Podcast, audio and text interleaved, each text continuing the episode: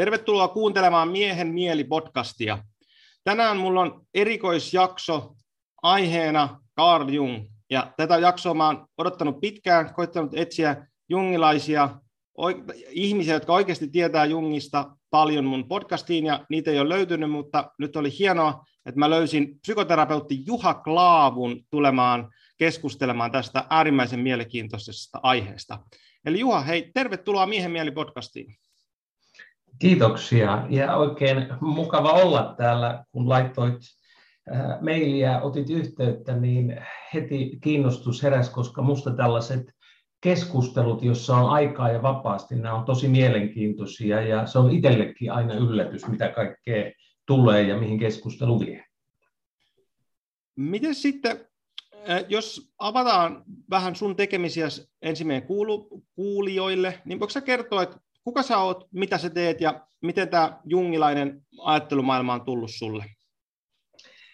Eli mähän olen ihan perustaustalta teologia maisteri ja ensimmäinen psykoterapiakoulutus on psykoanalyyttinen psykoterapeutti.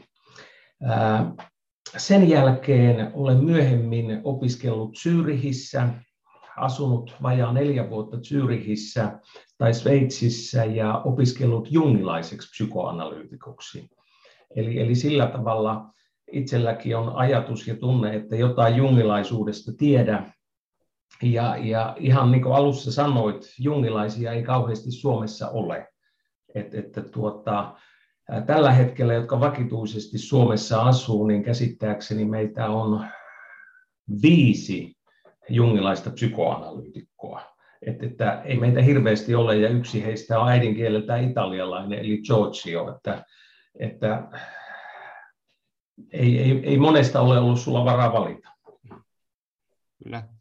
Ja ymmärsikö mä oikein myöskin, että sulla oli nyt vielä uusi koulutus kesken, että sä olit vielä laajentamassa sun ympä, ymmä, ymmärrystä tästä aiheesta?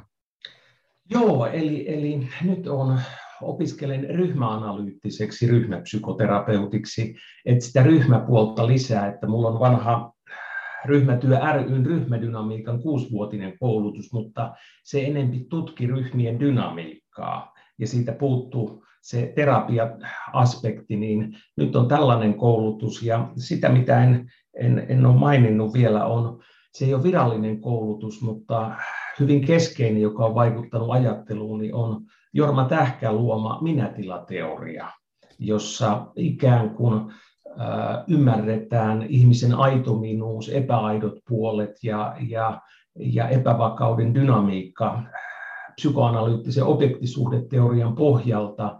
Ja se on todella tärkeä ja siinä on yllättävän paljon yhtymäkohtia jungilaisuuteen. Ja itse sanoisin, että, että se selittää monia samoja ilmiöitä, mitä Junkin etsi, mutta nyt kun on sata vuotta tietoa, kokemusta lisää, niin se on ehkä selitysvoimaisempi kuin analyyttinen psykologia eli junkilaisuus.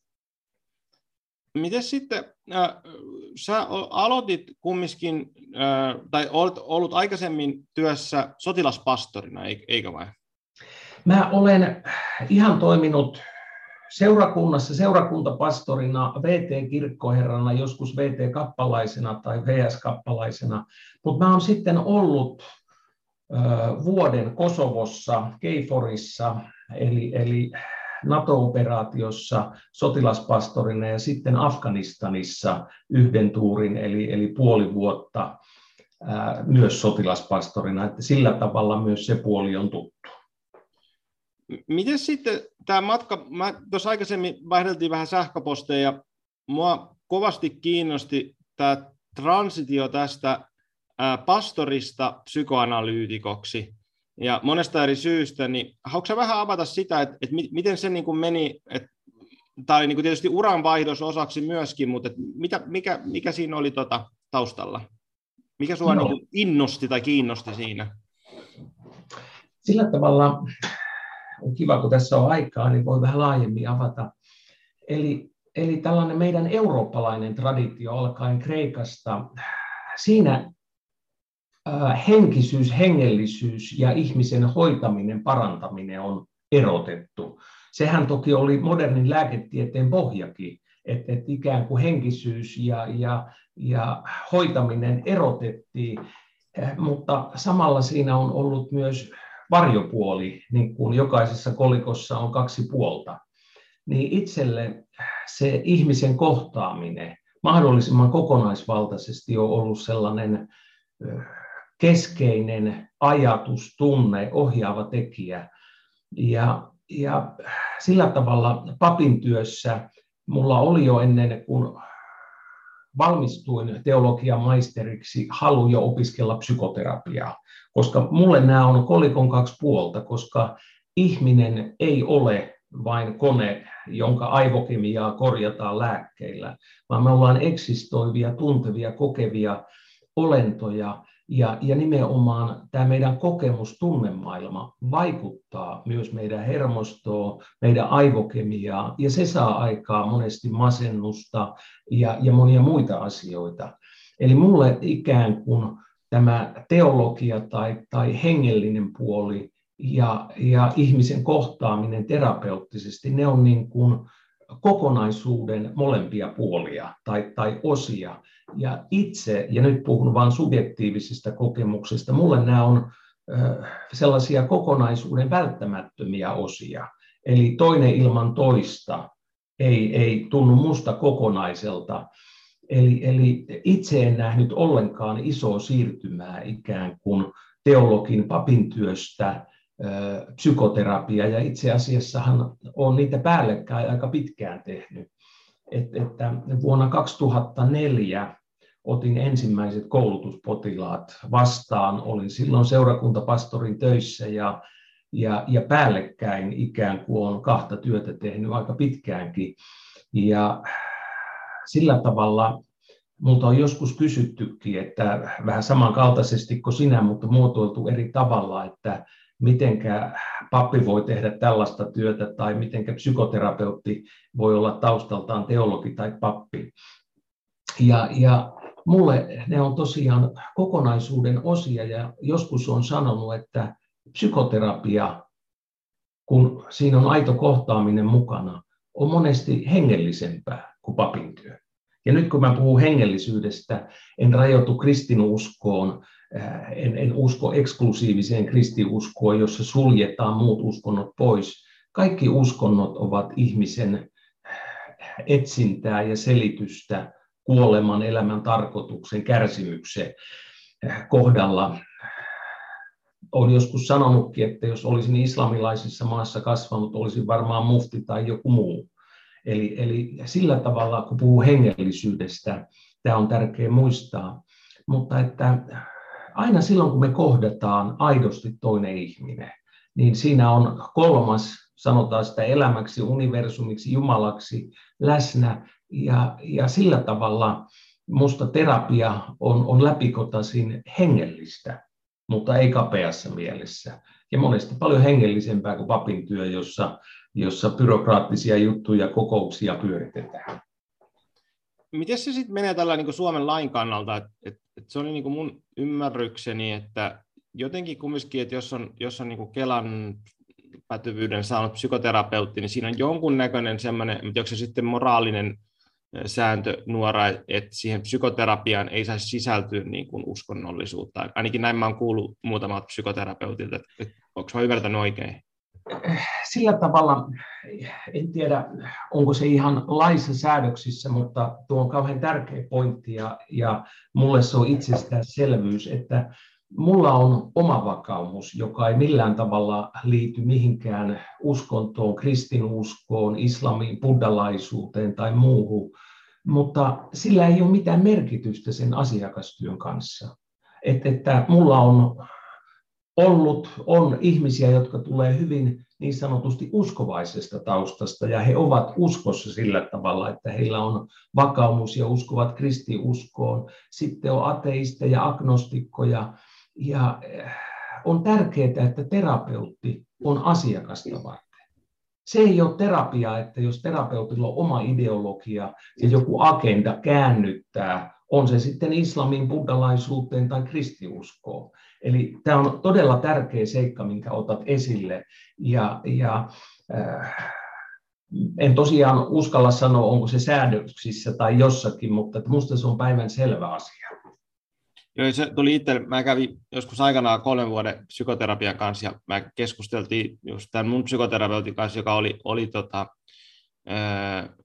hyvin kristillisestä perinteestä. Ja hän oli kovin tarkka siitä niin omasta puolestaan, että mikä oli myös tosi hienoa, just siitä, että siinä ei ole semmoista pakottamista, edes, edes, niin kuin, edes vihjaamista niin sanotusti siihen suuntaan, mutta sitten taas mun mielestä tähän tulee se, mitä sanoit tuosta äsken, niin voidaanko me edes erottaa sitä, että missä kohtaa se, niin kuin se välimaasto, sen psykoterapeuttisen kohtaamisen, hengellisen kohtaamisen ja tämmöisen sanotaan, että jos me ruvetaan tutkimaan itseämme psykoterapian avulla, niin missä kohtaa se välimaasto ylipäätään on, että koska siitä tulee jonkun sortin niin kuin hengellistä itsetutkimusta, että onko se edes mahdotonta sitä niin kuin erottaa toisistaan?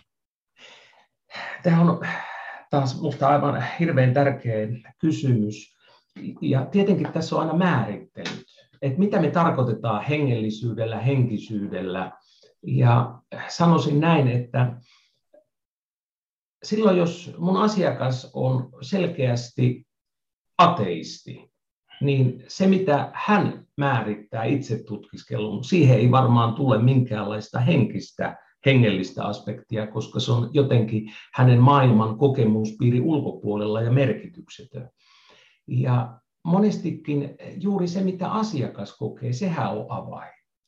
Eli, eli asiakkaalle se voi olla samanaikaisesti ikään kuin itsetutkiskelu, psyykkinen paraneminen ja oman henkisen tie, niin kuin jotkut sanoo, oman henkisen polun kulkemista.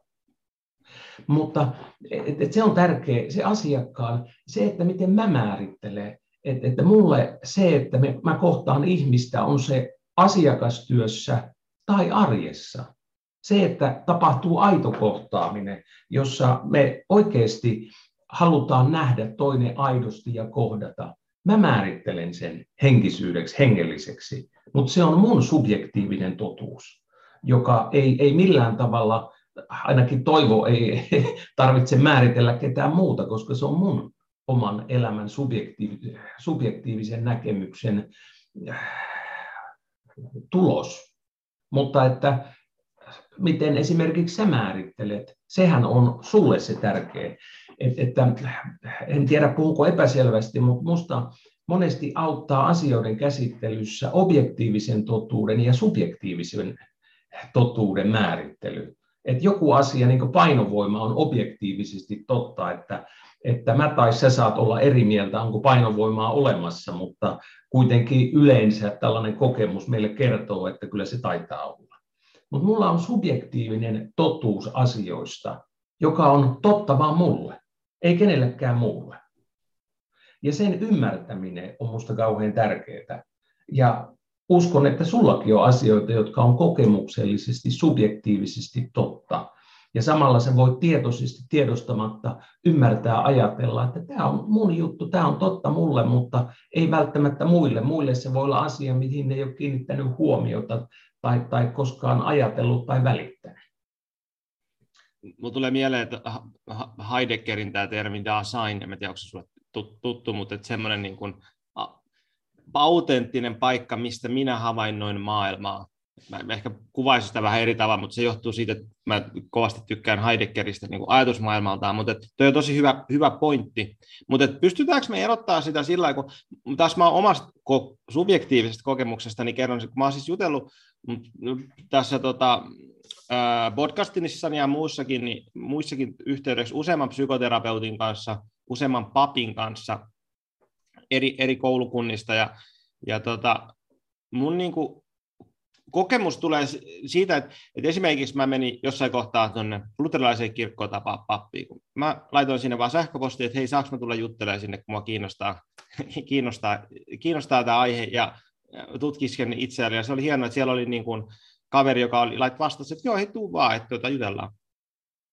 Ja sitten mä mietin sitä, että mikä meidän kohtaamisen ero oli vaikka nyt sitten vaikka psykoterapeuttisessa viitekehyksessä, tai sitten mun podcastissa kohtaamaan psykoterapeuttia. Musta tuntuu, että se, niin se ero oli vaan siinä, nimenomaan siinä viitekehyksessä, että jos me on niin laitettu raamit, että tämä on psykoterapeuttinen kohtaaminen. Se muuttaa sitä niin kuin kohtaamisen luonnetta jo versus sitten, että, mä menen kohtaamaan pappia, joka on duunissa, jonka, no siis se oli ehkä mielenkiintoista, mistä mä lähdin sen, niin se muutti sitä luonnetta, vaikkakin ehkä se keskustelu saattoi ollakin niin kuin ihan samaa. Niin miten, miten sä näet ne, niin kuin ne raamit, että, että kuinka paljon se muuttaa sitä kohtaamista, että esimerkiksi kun sä oot psykoterapeuttina kohtaat jonkun asiakkaan versus sitten, että mitä sä oot kohdannut sitten pappina, Mä tiedän, onko se sun asiakkaita sitten, e, miltä tavalla se... Seurakuntalaisiin. Seurakuntalaisiin, niin mikä se on se kohtaamisen ero, tai mi, mi, mitä se niin kuin muuttaa sitä luonnetta? Joo, jos vähän tuohon voi kommentoida, ennen kuin vastaan kysymykseen, ilman muuta konteksti on tärkeä. Kontekstihan aina määrittelee, että silloin kun sä menet postiin ostamaan, todennäköisesti ostamaan postimerkkejä lähettämään paketti, eli se aina määrittää, ja psykoterapiassa me puhutaan settingistä, eli, eli missä tavataan, miten tavataan, kuinka usein tavataan, paljonko se maksaa. Eli se konteksti, setting on äärettömän tärkeä, mutta se ei ole minusta ainut tekijä siinä. Nimittäin jos, jos teologia käytän pohjana, on tällainen termi kuin uskontodialogi ja käännytystyö.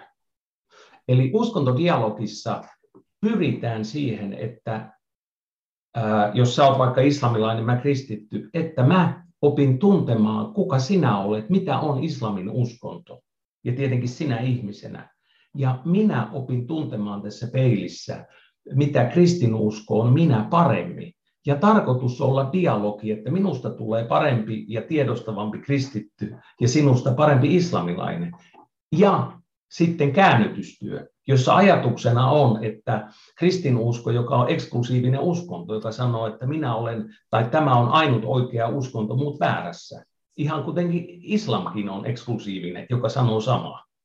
Jolloin siinä kohtaamisessa kun molemmat yrittää käännyttää toista, ei olekaan kyse aidosta kohtaamisesta, halusta oppia, nähdä, kuulla, vaan käännyttää. Saada sinut uskomaan niin kuin minä uskon.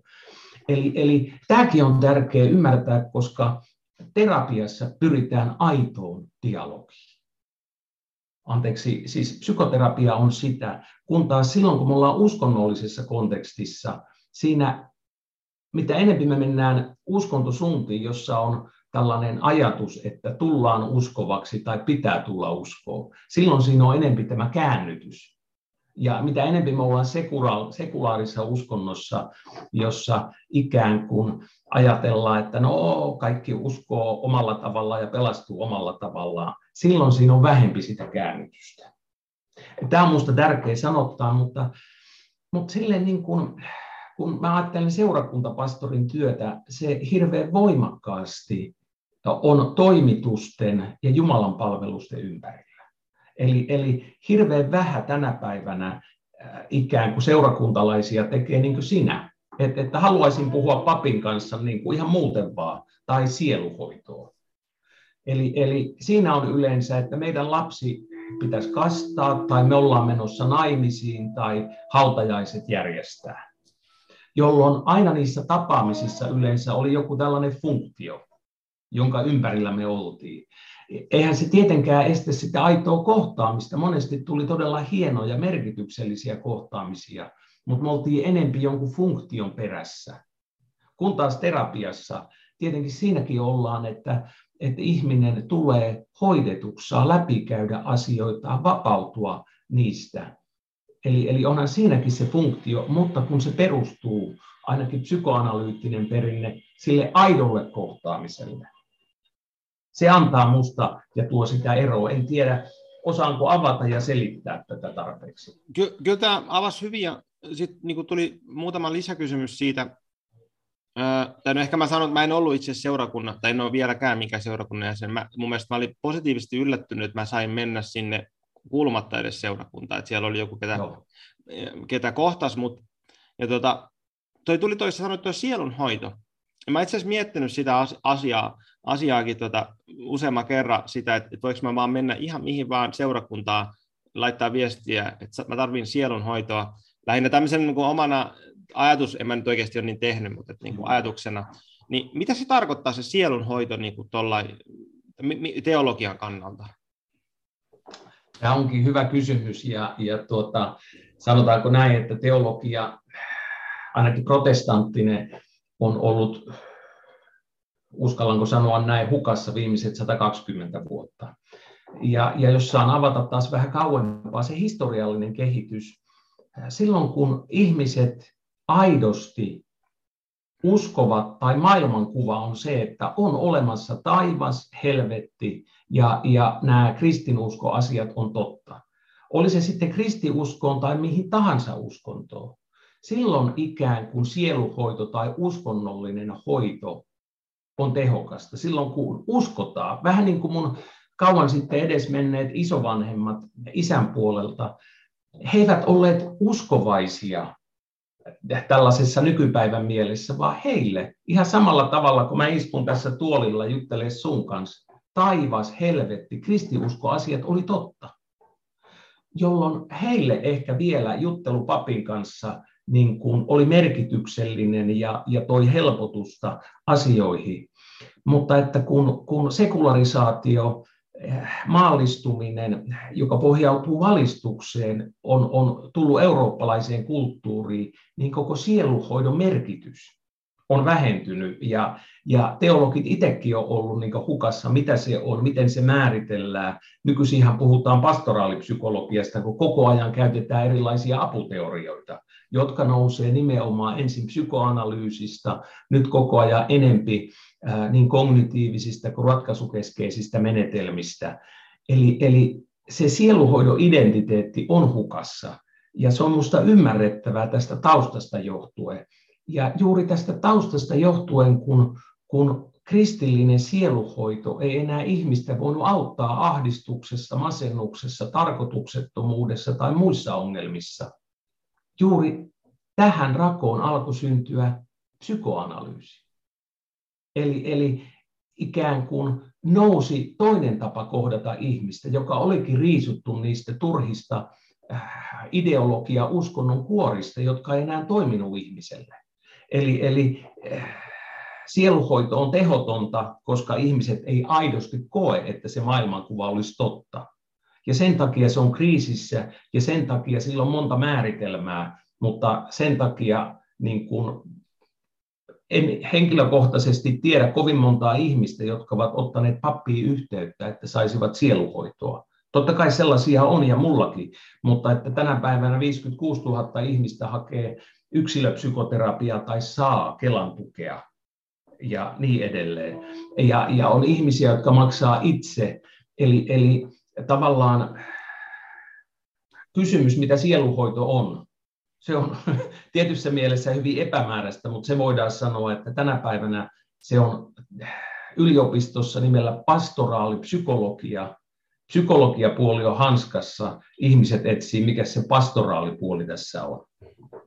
Niin voisiko se olla sitten jotain niin tämmöistä protopsykoanalyysiä sillä tavalla, että, että, että kumminkin jos ajattelee, että ihmiset on hakenut apua omiin kysymyksiinsä ja ahdistuksiinsa aina, ennen, niin kuin, mit, ennen kristiuskoa ja aina, koska meillä aina ollaan kohdattu kumminkin enemmän ja vähemmän näitä kaiken näköisiä eksistentiaalisia ongelmia. Tarkoitan nyt aina nyt siis, kauan mm. meillä on niin kuin ollut jonkunnäköistä ajattelukykyä, niin se on kumminkin varmaan varmaan niin kuin elänyt omaa elämäänsä siinä sitten koko ajan niin kuin siinä sanotusti sivussa, että meillä on ollut koko ajan ihmisillä kysymyksiä ja eri kulttuurit, eri uskonnot on niin kuin luonut erilaisia rakennelmia siihen, niihin, että missä, vast, vast, missä näihin kysymyksiin vastataan. että että jos ajattelee vaikka niin kuin, äh, suomalaista äh, muinaisuskoa, niin meillä on ollut tämä niin kuin tietäjän, tietäjän rooli, samaanin rooli, mikä se nyt sitten onkaan, mitä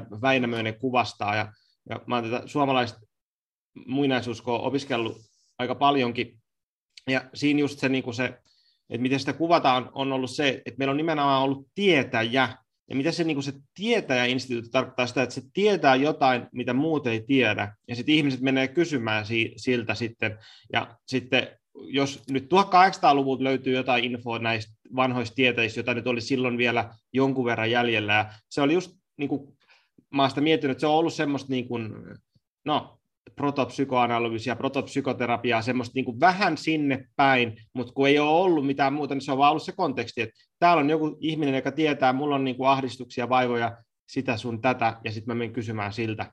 Ja nyt se on vaan muuntanut muotoaan sitten tietysti uskontoja ja kulttuurien niin kuin muodon muutosten mukana tämä, tämä, niin kuin tämä alue. On ihan samaa mieltä, itse vaan välttäisin sanan protopsykoanalyysi. Se vaan mä keksin sen tuohon lennosta. Niin. Joo, mutta että juuri näin, ja tätä mä tarkoitin, että, että niin kuin kreikkalaisessa klassisen kreikan perinteessä ikään kuin parantaminen ja henkisyys eros. Mutta jos me mennään luonnon uskontoihin, luonnonkansoihin, siellä se on juuri niin kuin kuvaat, parantaja, tietäjä, herpallisti, eh, samaani, edustaa sekä hengellistä puolta, eli on ikään kuin voidaan sanoa pappitermiä meidän kulttuurissa, että lääkäri. Ja, ja näinhän se on, mutta että juuri siksi sieluhoito on menettänyt sen merkityksen niin oikeastaan idän ja lännen kirkoissa, koska ei enää uskota kokemuksellisesti siihen kristilliseen maailmankuvaan, että, että meillä on litteä maa, joka, joka seisoo neljän pilarin pohjalla tai, tai varassa, alhaalla on helvetti ja ylhäällä taivas. Et, et, et, kun ei ole kokemusmaailmaa, niin, niin silloin se, että niin kun pastori antaa absoluutio synninpäästö, niin, niin synninpäästö mun mielestä toimii kauhean huonosti ahdistukseen tai masennukseen. Se toimii silloin, jos ihminen oikeasti elää ja uskoo siihen.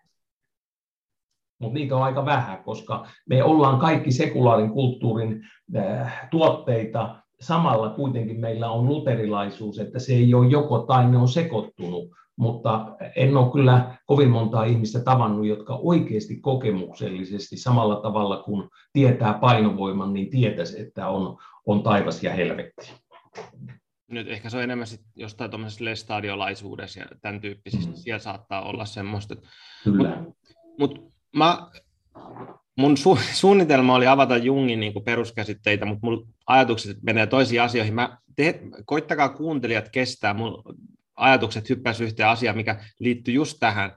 Niin, me mennään, koitetaan mennä Jungin avaamiseen tämän jälkeen. Ää, tota, mä oon paljon seurannut tota, Jordan Peterson, joka on jungilainen psykoanalyytikko, ja hän puhuu semmoisesta termistä kuin henkinen impulssi, joka sitten jungilais termi käyttänyt voisi käyttää, käyttäen voisi olla myöskin tämmöinen niin kuin imago dei, eli meillä on jonkunnäköinen jumalkuvan ha- sisällä tarve hahmottaa Jumalaa jossain ulkona. Ja sitten mun mielestä, mitä sä sanoit hienosti tuossa siitä, että, että meillä on ollut niin kuin, ää, pappia on ollut lääkäri joskus myöskin, mikä on siis ollut vain niin ihan faktuaalisesti niin, että luostari, luostareissa harjoitettiin niin kuin parannustoimintaa aikaisemmin, että siellä vaan oli, että se ei ollut eriytynyt vielä sitten meidän kulttuurissa aikaisemmin. Niin mitä mä havainnoin nykyään, niin kun varsinkin omassa työssäni, kun mä hoidan ihmisten niin fyysisiä vaivoja, niin äh, kun meillä on siirtynyt enemmän ja enemmän tämmöiseen sekulaarikulttuuriin ja enemmän ja enemmän ateismiin, ateismiin tota, ihmiset, niin tämä on nyt tämmöinen ehkä vähän ilkeästi sanottu, mutta sanon nyt kumminkin, että se, että moni ajattelee just, että kohtelee, niin kuin, että lääkäri on niin kuin Jeesuksesta seuraava, että se, se, niin kuin se lääkärin sana on niin kuin yhtä painava kuin sitten se on se aikaisemmin papin sava, joka antaa sulle synnin päästön, ja se, niin kuin se terminologia, mitä ihmiset käyttää siinä, että kun lääkäri sanoi näin, niin näin se sitten on. Sitten sillä, että okei, että et se saa kauhean painoarvoa sen lääkärin kohtaaminen. Mä en tiedä, onko tämä yhtään semmoista, mitä sä oot havainnoinut, vai onko se vain ihan mun ajatus? Kuule, me, meinasin käyttää tuota esimerkkinä juuri, kuinka tänä päivänä ei todellakaan mennä papille, vaan me mennään lääkärille. Mikä tahansa vaiva, ongelma, lääkäri on se, jolla on elämän ja kuoleman tai paranemisen avaimet. Ja, ja se, se on mun mielestä juuri noin kuin kuvaat, se on munkin kokemus. Ja, ja samalla kun, kun asiakaskunnassa on ja on, on, on kun ensi tammikuussa tulee 20 vuotta asiakastyötä täyteen, niin tässä parinkymmentä vuoden aikana on ollut useampia lääkäreitä ja opiskelijoita, niin vierestä katsonut sitä projektioiden määrää, koska ihmiset alitajuisesti heijastaa lääkärin päälle sen, että, että, että tuota, he ovat se, jolla on taivaan tai terveyden avaimet. Ja se on todella kuluttavaa, kuormittavaa, varsinkin nuorille lääkäreille. Ja kun tämä ei ole mitään, mikä liittyy siihen tekniseen osaamiseen, vaan se on alitajuinen projektio, joka kuormittaa. Ja samalla myös sitten, kun, kun on projektioiden kohteena, jos, jos ei kykene niitä käsittelemään, tapahtuu se, jungilaiset puhuu inflaatiosta, eli, eli paisumisesta, niin aletaan uskoakin tähän. Eli, eli joskus voi tulla lääkäreitä, jotka on joka alan asiantuntijoita ja mestareita. Ja luulen, että näillä projektioilla voi olla oma osansa. En sano, että se selittää kaiken siihen, mutta että tuo mitä kuvaat, niin se on kyllä ihan munkin havainto.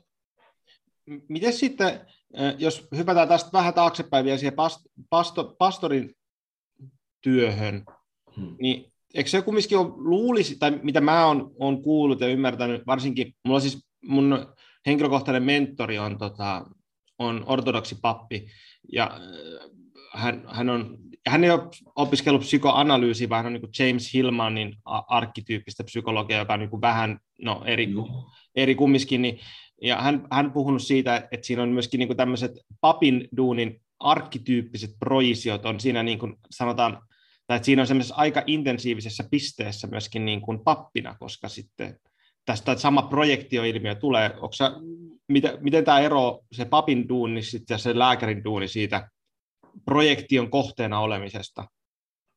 Sillä tavalla luulen, että tämä, tämä on nyt ihan puhdasta mutua ja subjektiivista. Mä itse luulen ja koen, että lääkärit joutuu kantamaan enemmän projektioita tänä päivänä, koska ikään kuin he ovat sen terveyden ja paranemisen avainten kantajia.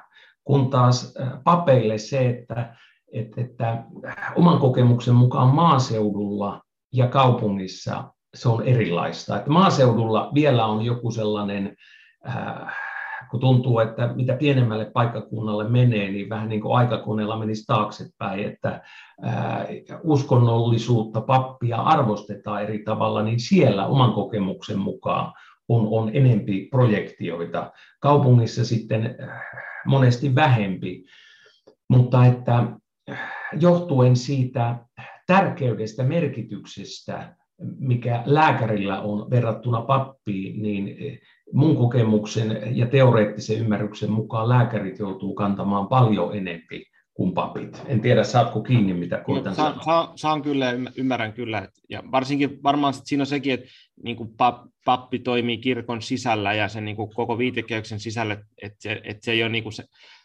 niin sillä niin kuin henkilönä, yksilö, he, yksilönä siinä niin kuin, niin kuin lääkäri sitten on, että se on sillä niin kuin, että ei, älä katso minuun, vaan katso tuonne alttarille, jossa on, on meidän vapahtajamme kuva, niin se on niin kuin, sillä tavalla varmaan pystyy sitä niin kuin, helpottaa. Mutta koska me aletaan tässä mennä jo semmoisiin käsitteisiin, mitä välttämättä kuulija ei ymmärrä, niin me otetaan vähän taaksepäin ja mennään Jungiin ja Jungin niin kuin, vähän, niin kuin vähän perusteisiin.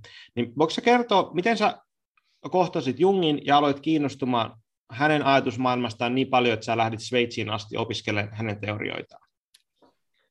Ihan, en tiedä, kohtaaminen, mutta tietenkin meidän kulttuurissa ainakin mun mielestä on vaikea välttyä, että ei olisi kuullut Freudista ja Jungista, ikään kuin psykoanalyysin pioneereista. Ja ehkä mielenkiintoinen tai tällainen juttu, mä sain ylioppilaslahjaksi, ää, muistan vielä Liisa Sairaselta, vanhempieni tuttavalta, terveisiä Liisalle vaan, sain häneltä lahjaksi Jungin taisi olla Dreams, jossa on, on kootuista teoksista valittu eri, eri paloja ja, ja kertoo unista ja, ja niiden tulkinta, tulkinnasta tai miten niitä työstää ehkä parempikin. Ja aikanaan se oli aika sellainen, oho, aika jännä lahja, joka ei, ei, ei kauheasti puhutellut, mutta se on sellainen ensimmäinen hyvin tietoinen kosketus Jungiin. Sitten myöhemmin, kun psykoanalyyttiseksi psykoterapeutiksi opiskeli, jolloin se koko psykoanalyysin perinne jossa Jung oli mukana hyvin keskeisesti, että hän oli ensimmäinen presidentti IPassa, eli International Psychoanalytic Associationissa, ja muutenkin sieltä Jung tuli, tuli niin kuin tutuksi ja kun tutustui historiaan. Ja, ja sitä kautta pikkuhiljaa ää, jungilaisen näkemys muun muassa unien työstön kanssa. Eli, eli tällainen Freudin perusajatus viettiteorian pohjalta, että unet on aina jonkun infantiilin, joko seksuaalisen tai väkivaltaisen toiveen äh, ikään kuin se on unen pohjalla, jonka uni vaan naamioi johonkin. Se ei koskaan resonoinut ja, ja myöskään kliinisessä työssä siitä ei ole mitään oikein hyötyä ja, ja tätä mieltä kyllä valtaosa kollegoista, jonka kanssa on psykoanalyyttisellä puolella puhunut, myös ovat. Mutta Jungilla oli, Junghan keskittyi uniin ja, ja hänellä oli, oli hyvin erilainen työstötapa ja näkemys niin unet on ollut sellainen, joka johdatti, koska ää, mulla oli onni, että ensimmäinen psykoterapeutti oli myös itse käynyt jungilaisen analyysin, jolloin hän osasi työstää unia ihan eri tavalla ja, ja unien maailma, symbolimaailma avautui sitä kautta. Eli, eli taas ensinnä kirja unista lahjaksi ja sitten käytännössä niiden työstäminen. Ja sitten myöhemmin keski-iän siirtymä. Jungilaiset puhuu elämän ensimmäisestä, toisesta puolikkaasta, toki puhutaan kolmestakin osasta, niin jungilaisilla oli minusta enemmän näkemystä elämän eri vaiheisiin kuin psykoanalyyttisellä puolella, vaikka meillä on Erikssonin teoria eri kehitysvaiheista. Eli pikkuhiljaa tällaiset eri puolet jungilaisuudesta niin puhutteli ja huomasin, että ne täydentää ja tuo lisää sellaiseen peruspsykoanalyyttiseen näkemykseen. Mikä sitten oli se impulssi, että sä lähdit sinne Sveitsiin asti, kun se on kumminkin aika niin kuin iso hyppäys siitä, että sä oot täällä Suomessa, että, sit sä, että se on, kiinnosti kumminkin niin paljon, että sä haluat mennä sinne Sveitsiin opiskelemaan. Joo, siinä tietenkin tulee oma henkilökohtaisen elämän halu niin nähdä maailmaa muutosta, ää, opiskella, oppia, oppiminen on aina ollut asia, joka on mulle kauhean niin kuin merkityksellinen, tärkeä. Oppiminen ei ole koskaan ollut vastenmielistä, päinvastoin.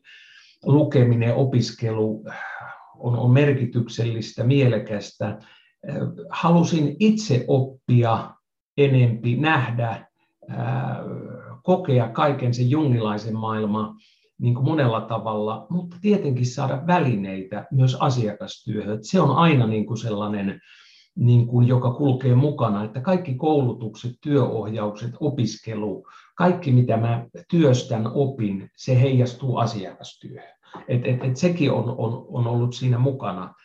Ja se, miksi päädyin Zürichiin, Sveitsiin, koska tänä päivänä ainut paikka, missä saa täyspäiväistä opetusta, on, on Zürichissä. Eli, eli moni psykoterapiakoulutus on niin kuin kerta viikossa, kerran kahdessa viikossa tai kuukaudessa yksi viikonloppuseminaari. Ja, ja Zürich on ainut paikka, ja siellä on kolme jungilaista instituuttia, kaksi niistä on virallisia, virallisesti IAAP, eli kattojärjestön hyväksymiä, eli on ISAP Zürich, on Jung-instituutti ja sitten Marie-Louise von Franz Centrum. Ja tämä Marie-Louise von Franz Centrum se ei ole tällainen virallisesti hyväksytty. Niin mä hain ISAP Zürichiin, jossa tarjottiin koko päivästä opiskelua. Eli käytännössä maanantaista perjantaihin oli luentoja ihan niin kuin kymmenestä neljään tai kuuteen, ja sitten monesti viikonloppuisin oli, oli myös seminaareja, erilaisia kursseja. Eli, eli sillä tavalla sitä teoreettista koulutusta ei voi verrata kyllä mihinkään muuhun jungilaiseen instituuttiin, jossa mennään vaikkapa viikonlopuksi opiskelemaan. Eli tämä oli se, minkä takia sitten Zyrihiin meni.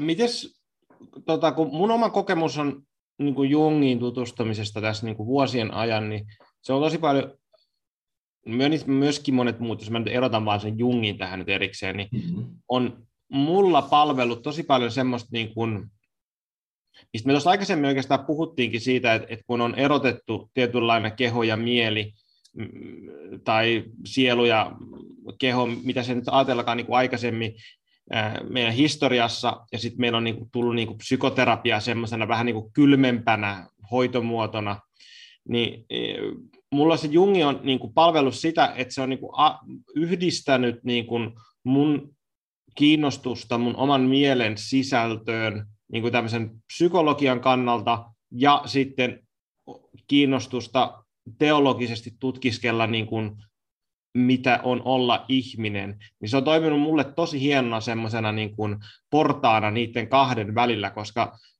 mä en ole kauheasti monessa muussa niin kuin teoriassa kohdannut sitä, että, että, että se on niin kuin soljuva se väli periaatteessa, että kun sä tutkit itseäsi, tutkit, että nyt lähdet nyt vaikka siitä, että jos nyt mulla on vaikka patoutunutta vihaa sisällä, niin lähden tutkimaan sitä, niin sitten kun mä menen tarpeeksi syvälle, niin jossain kohtaa me tullaan niin kuin tosi niin kuin fundamentaalisten kysymysten äärelle niin kuin meidän sisässämme. Ja Jung, mun ymmärrys Jungista on se, että, että hänellä se väli oli aika semmoinen niin soljuva ja semmoinen, että, että, että sitä kuljettiin sitä vaan edes takaisin.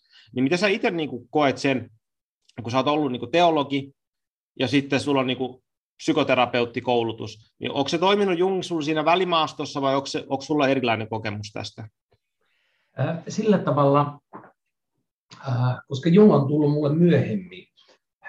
Eli, eli tämä psykoanalyyttinen teoria ja, ja laajassa mielessä, että ei, ei mihinkään pelkkää viettiteoria, vaan kaikki objektisuhdeteoriat, self-psykologia, Polpin attachment theory, mikä kiintymyssuhdeteoria, jotka on kaikki psykoanalyyttisiä, ne on mulle ollut sellaisia, jotka on selittänyt ihmisen mieltä, sen toimintaa ja antanut välineitä ihmisen mielen hoitamiseen. Se, että mulla on itsellä ollut sellainen kokemuksellinen tieto transcendensista, että on joku suurempi ja muu, jota olen toteuttanut kristinuskon sisällä. Tänä päivänä mä olen eronnut kirkosta, mä olen luopunut pappiskirjasta, eli mä olen teologian maisteri. Eli mä en millään tavalla niin kuin asetu kirkon dogman ja opetuksen sisään, koska se ei, ei yksinkertaisesti sovi mun oman vakaumuksen kanssa. Eli, eli mulla tämä on mennyt tällä tavalla. Ja, ja tulee ihan mieleen, kun taitaa olla niitä viimeisiä ja, ja harvoja videoituja haastatteluita tämä BBCllä tunnin puolentoista haastattelu Jungista. Siitä on toki eri mittaisia, jossa Jungilta kysytään, että uskooko hän Jumalaan, ja Jung vastaa en. Minä tiedän, että hän on.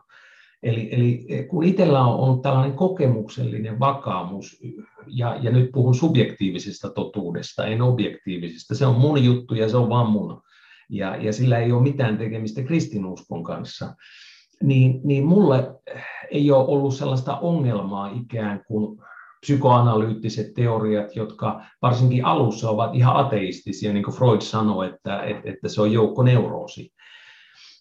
Mutta että ymmärrän, että monelle Jung, se on vähän niin kuin kuvaat, että, että Jungilla on hyvin kokonaisvaltainen, holistinen näkemys ihmisestä. Ja mä itse sanon, että Jungin yksi veto on, että Jung on länsimaalainen modernin ajan mystikko. Että, että jos sä olet tutustunut punaiseen kirjaan tai äh, hänen viimeiseksi jääneeseen työhön Mysterium Conjunctionis, et hän, hän on mystikko. Kolmas osa koko Jungin tuotannosta keskittyy alkemiaan. Eli, eli tällaiset on asioita, jotka ei, ei niin kuin ole näitä ei kauheasti mainosteta näitä faktoja, mutta, mutta tämä on mun mielestä totta, enkä ole, ole näkemykseni kanssa yksi.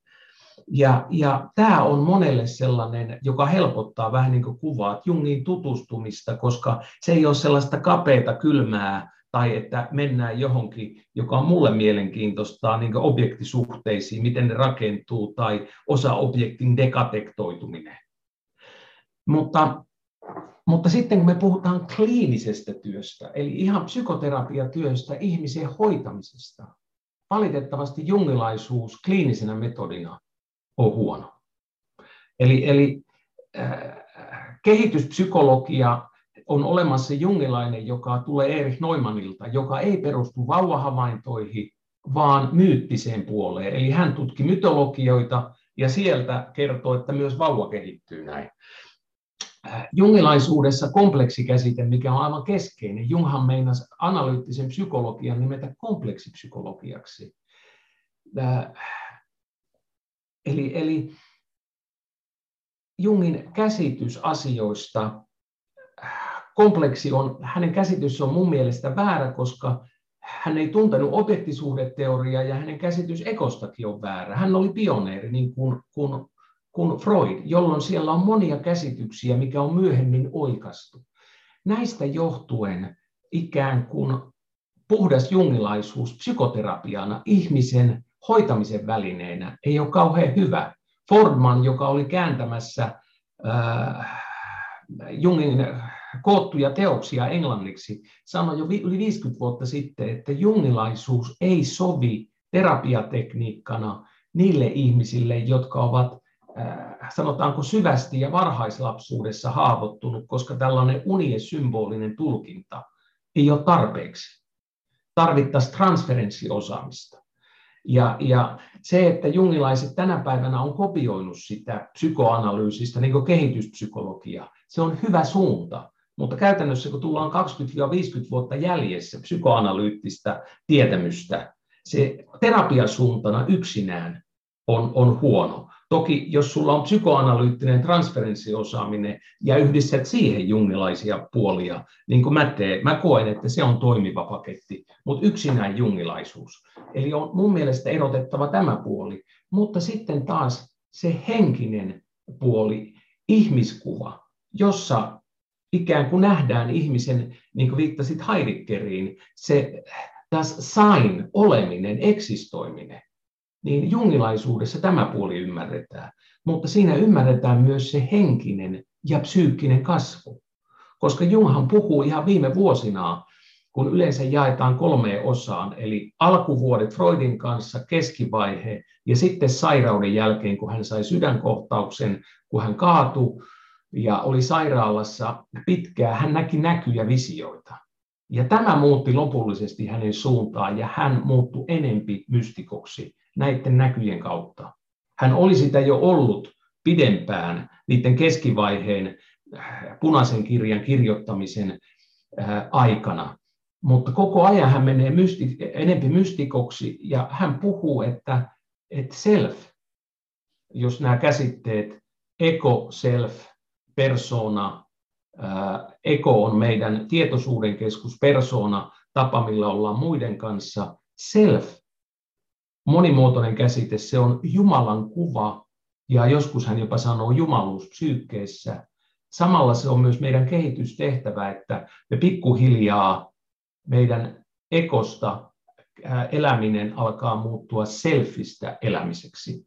Eli sillä on hyvin selkeä psyykkinen, mutta ennen kaikkea henkinen, hengellinen kehitys.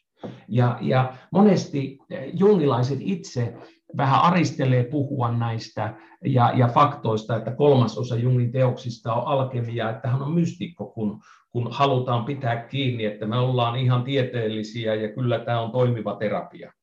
Mutta joka terapian muodossa on vahvuudet, heikkoudet, toisissa enemmän kuin toisissa, ja toinen sopii toiseen juttuun. Puhun tässä ehkä paljon ja rönsyille, mutta podcast tarjoaa siihen mahdollisuuden. Joo, tuli tosi hyvä, hyvä niin rönsyilyä, tuli tosi monta ajatusta tuosta jos mä koitan, kirjoitan tähän ylös, mitä mun tuli, niin mä palaan tuohon alkuun, mistä me, mistä me lähdettiin, mitä sanoit, Jung on mystikko. Se oli semmoinen, tota, mitä mä itsekin miettinyt siinä, kun Jungin on tutustunut, ja tota, Tuo oli täysin, että Jordan Peterson joskus, joskus sanoi jossain Jung-luennossaan siitä, että, että hän kokee, että Jung ei ollut mystikko, mutta hänen syynsä siihen oli se, että, että, että, että, että Jung tutki myös niin kuin alkemiaa tosi niin kuin niin kuin tieteellisesti sillä tavalla, että sillä oli joku metodi siihen, että se ei niin kuin sinänsä niin kuin repässy hatusta vaan niitä juttuja, vaan että, että ääri, tietysti Jung oli, oli Nero, Nero niin kuin, ja määrä oli jossain tuolta katosta ulos, että, että hänellä oli kyky niin kuin myös niin, niin kuin komplekseja asioita katsoa niin kuin semmoisen jotenkin niin kuin sillä tavalla asteittain ja niin kuin teoreettisesti laittaa niitä niin kuin johonkin raamiin. Mutta mun oma kokemus on myöskin sama, että et, et kun mä olen lukenut vaikka nyt sitten, ja pelkästään no en, voi, en sano nyt mitä kirjaa, mutta että mulla on tullut vaan mieleen, että hei, tähän on niin kuin mystiikkaa. Että mikä ihme tämän niin kuin erottaa mystiikasta, kun mä oon lukenut tosi paljon niin kuin mystikkoja, jotka niin kuin sanoo, että minä olen mystikko. Niin sitten mä luen Jungia, niin sillä, että eihän näillä ole mitään eroa. Tämä, niin kuin, tämä materiaali on ihan sama, joskin vaan niin kuin, no mutta ehkä se on siitä, että Jungi niin kuin tietysti projisoidaan myöskin täältä niin kuin menneisyyteen kaiken näköisiä asioita, mitä se on ollut, ja se, että mikä maailma on ollut silloin, kun se Jung on nämä teoriansa luonut, niin se on täysin eri kuin mikä se on nyt, ja mikä on ollut psykoterapia, niin sehän nyt on ollut aika lailla niin kuin mystiikkaa joka tapauksessa. Et laitetakseni mun isäni, joka on ratkaisukeskeinen psykoterapeutti, kun joskus keskusteltiin aiheesta, niin hän nasevasti sanoi, että että hän ei perusta psykoanalyysistä, koska psykoanalyysi on vain semmoista mystiikkaa, äh, siis ateisti. Ja terkkuja iskälle vaan, se oli, oli hyvä keskustelu sekin, ja hän oli myöskin mun podcastissa aikaisemmin, että ei siinä mitään. Hän on, hänellä, hänellä on eri näkemykset aiheesta, mutta tota, toi oli tosi hienoa, että sanoit siitä tuosta mystikasta, ja sitten ää, olisiko osa, tai oikein sanottu niin kuin Jungista se, että, että kun Junghan itse oli niin järkyttävän introvertti niin kuin luonteeltaan, että et hän on niin kuin mestaroinut sen niin kuin teorian rakennuksen. Et se on se, että hän on niin syvällisesti tutkiskenut periaatteessa itseään ja muita, mutta sitten en mä nyt näe kans, samalla kun sanoit, että, että se jungilaisuus olisi kauhean niin kuin käytännöllistä tai, tai niin kuin tehokasta tai kauhean edes nopeata. Että, että jos se olisi niin kuin lähtökohtaan se, että aloitetaan nyt tämä tota, itsetuskistelu kuuden vuoden kaksi kertaa viikossa tunnin tapaamisilla, niin mä ajattelin, että okei, että et eikö, voisi eikö mitään tehokkaampaa tai nopeampaa menetelmää olisi. Et, et teoriapohjana ihan uskomatonta niin kuin duunia hän on tehnyt, mutta ehkä käytännön tekijänä niin ei ehkä ihan niin vahva, vahvalla alueella. Mitä sä näet tämän? Monta asiaa. On tärkeää erottaa tuo alkemia, alkemian tutkimus, koska Jung löysi alkemiasta ensinnä omien sanojen mukaan individuaatioprosessin, kaikkein kokonaisempana, koska sitä hän ei asiakastyössä löytänyt. Eli, eli sen takia hän tutki alkemiaa ja, ja sen ajan metodeilla lähes sata vuotta sitten ne varmaan oli osittain tieteellisiä, osittain. Mutta, mutta ei ne silloinkaan tieteen niin kuin, kun seulaa kyllä läpäisseet. Mutta sitten se, mikä on puhtaasti mystikkaa, on kun Jungilla tuli ero Freudin kanssa, oliko nyt 1911-12, jonka jälkeen hän kuvaa, kuinka hän niin kuin meditoi, tippui, etsi omaa sieluaan. Ja näistä hän kirjoitti ensinnä mustat kirjat, jotka on vihdoinkin julkaistu, joiden pohjalta hän kirjoitti punaisen kirjan. Ja jossa hän tippuu oman mielensä alitajunnan ja kollektiivisen tiedostamattoman syövereihin. Ja hän kohtaa Jumalia. Hän kohtaa oman kurunsa, opettajansa. Niin, niin tämä on nyt ihan eri tason juttua kuin alkemia. Tämä on ihan puhdasta visioiden näkyjen maailmaa, johon tänä päivänä päästään erilaisten psykedeelien kautta, niin kuin meillä on ayahuasca ja muita seremonioita, jossa niin kuin asiakkaatkin käy, niin tulee samantyyppistä materiaalia. Eli, eli Jung oli sillä tavalla niin kuin mun mielestä puhtaasti mystikko, koska tämä punainen kirja, jonka hän kirjoitti mustien kirjojen pohjalta, sehän on joku tämän kokoinen punakantinen nahkakirja, jonka hän on niin kuin kalligraafisesti kirjoittanut ja maalannut ne kuvat. Se oli hänen niin kuin rakkauden työ, mitä hän teki niin kuin vuosia. Ja sehän oli piilossa kassakaapissa Zyrihissä, koska omaiset ei sitä halunnut näyttää, koska olisi käynyt ilmi, minkälainen mystikko tai jopa hullu Jung on.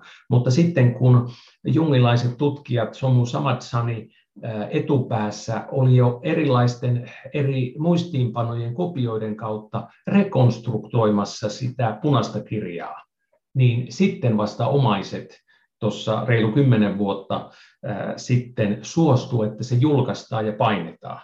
Ja, ja jokainen, joka on lukenut punaista kirjaa, ja joka kertoo, että Jung ei ole mystikko, niin, niin, niin mä sanon, että sä et ole lukenut punaista kirjaa. Kyllä. Ja mä, mulla ei ole sitä, mä lainasin se kaverilta, niin se on kyllä tosi vaikuttava kirja, ja ne kaikki kuvat, mitä se piirtää siinä, ja tämä niin kuin Mandalan, Mandala-työskentely, mikä on nyt sitten ihan oma alueensa, ei me nyt ehkä mennä siihen, kun meillä on rönsyilee muuten liikaa, niin se on ihan uskomaton, ihan vaan ne kuvat siinä kirjassa. Se on niin kuin, täytyy kertoa siitä semmoinen, kun mä sitä selailin sitä kirjaa, Mulla oli tosi hämmentävä kokemus siitä, kun mä katsoin siitä, siinä on semmoisia mandaloita jossain kohtaa, jotka niin kuin transformoituu asteittain niin kuin toiseksi mandaloiksi, semmoinen niin kuin mandalasarja, joka kuvastaa sitten jotain individuaation prosessia, niin mulla tuli niin kuin flasari siitä niin kuin samoista jostain unista. Mä näen, mulla on ollut tosi, mä näen siis tosi paljon unia, mä kirjoitan unia ja on, mikä on osaksi varmaan sen takia, miksi mä tykkään niin paljon Jungista, että mä saan jotain kieltä niille unille. Mä oon nähnyt lapsuudessa joka kerta, kun mä oon ollut kuumeessa, mä olin tosi usein kuumeessa lapsena, mulla oli korvatulehduksia tosi paljon, niin mä näin samantyyppisiä unia. Ja ne unet on semmoisia, lähes semmoisia, että niillä ei ole mitään sanoja niiden niin kuin unien sisältöön. Ne on semmoisia niin kuin kuva, tun, tunnelmia, värejä, kuvia, objekteja. Tosi semmoisia niin kuin, semmoisia, mitä ei voi niin kuin kertoa, niin kuin, ei, ei sanallistettavia unia, mutta ne samat toistuu uudestaan. Niin ne, kun mä katsoin niitä Jungin niitä kuvia, mitä se on piirtänyt, niin mulla tuli niin kuin tosi voimakkaat flashbackkejä niistä mun unista, että ne näytti niin kuin samalta, ne, mitä hän niin kuin siinä symboleina oli maalannut, kuin se, että mitä mä oon kokenut joskus niin kuin unissani. Ja mä olin sillä että miten se, niin kuin se symboliikka tuli sieltä. Mä, mä, tulee vieläkin niin kuin, nousee kiho kananlihalle, kun mä muistelen sitä kokemusta, että, että, että tässä niin kuin, ollaan tosi jonkun arkkityyppisen, tosi jonkun niin kuin fundamentaalisen äärellä, missä Jung on ollut, ja missä mä itse olen ollut lapsena omalla tavallani sitten niin kuin, niissä kuumehoureissani luulen ymmärtämäni hyviä, just kuumehoureet, siis siinähän on tietoisuuden tila muuttunut, jossa näkee visioita, näkyjä. Niin, niin musta tämä menee ihan sen kanssa yhteen, kun asiakkaat, jotka on käynyt erilaisissa seremonioissa, joissa nähdään niitä fraktaalikuvioita. Ja, ja voidaan kysyä, kuinka arkkityyppisiä ne on. Tietyt muodot, mitä ne ottaa, mistä rakentuu, niin arkkityyppisiä, että, että musta tuo on niin kuin kauhean ymmärrettävä, mitä kerrot, ja hieno. Ja se, että sulle, sä kokemuksellisesti, et vaan pään tasolla, vaan kokemuksellisesti se koskettaa sua. Ja se on tosi tärkeää. Ja, ja jos saa tässä hyppiä, kun itse rönsyilen niin paljon tuohon psykoterapian nopeuteen, jungilaisuuden nopeuteen, on tärkeää sanoa, että ei, ei psykoanalyyttinen psykoterapia ole yhtään sen nopeampaa, mutta kun sillä on enempi välineitä kohdata, ymmärtää, se on selitysvoimaisempi, niin sillä saadaan enempi aikaa, mutta aito psyykkinen muutos, jossa nyt ei puhuta ratkaisun etsimisestä tai jonkun kun käytännön asian muuttumisesta, vaan psyykkeen syvärakenteiden muuttumisesta, se vie aina vuosia. Et, että se on tärkeä sanoa, että se kritiikki ehkä jungilaisuudessa kohdistuu siihen, että, et, että ei ole ymmärretty tiettyjä perusasioita ja on lähdetty arkkityyppien metsästykseen. Koska tavallaan niin kuin Jung itse aina puhuu, että kompleksissa on arkkityyppinen puoli mukana. Ja, ja myöhemmin on alettu ymmärtää, että kompleksin ytimessä on aina arkkityyppi. Ja se on nyt eri asia. Koska tästä on seurannut kliinisessä työssä se, että, että, että unien tulkinnasta ja työstä on tullut sellaista mennyt kärjistä arkkityyppien etsintää. Että no mikäs arkkityyppi tässä on mukana ja miten nämä arkkityypit ja onko tässä viisas mies ja onko tässä suuri äiti. Tämähän on kauhean mielenkiintoista, myyttistä, mystistä.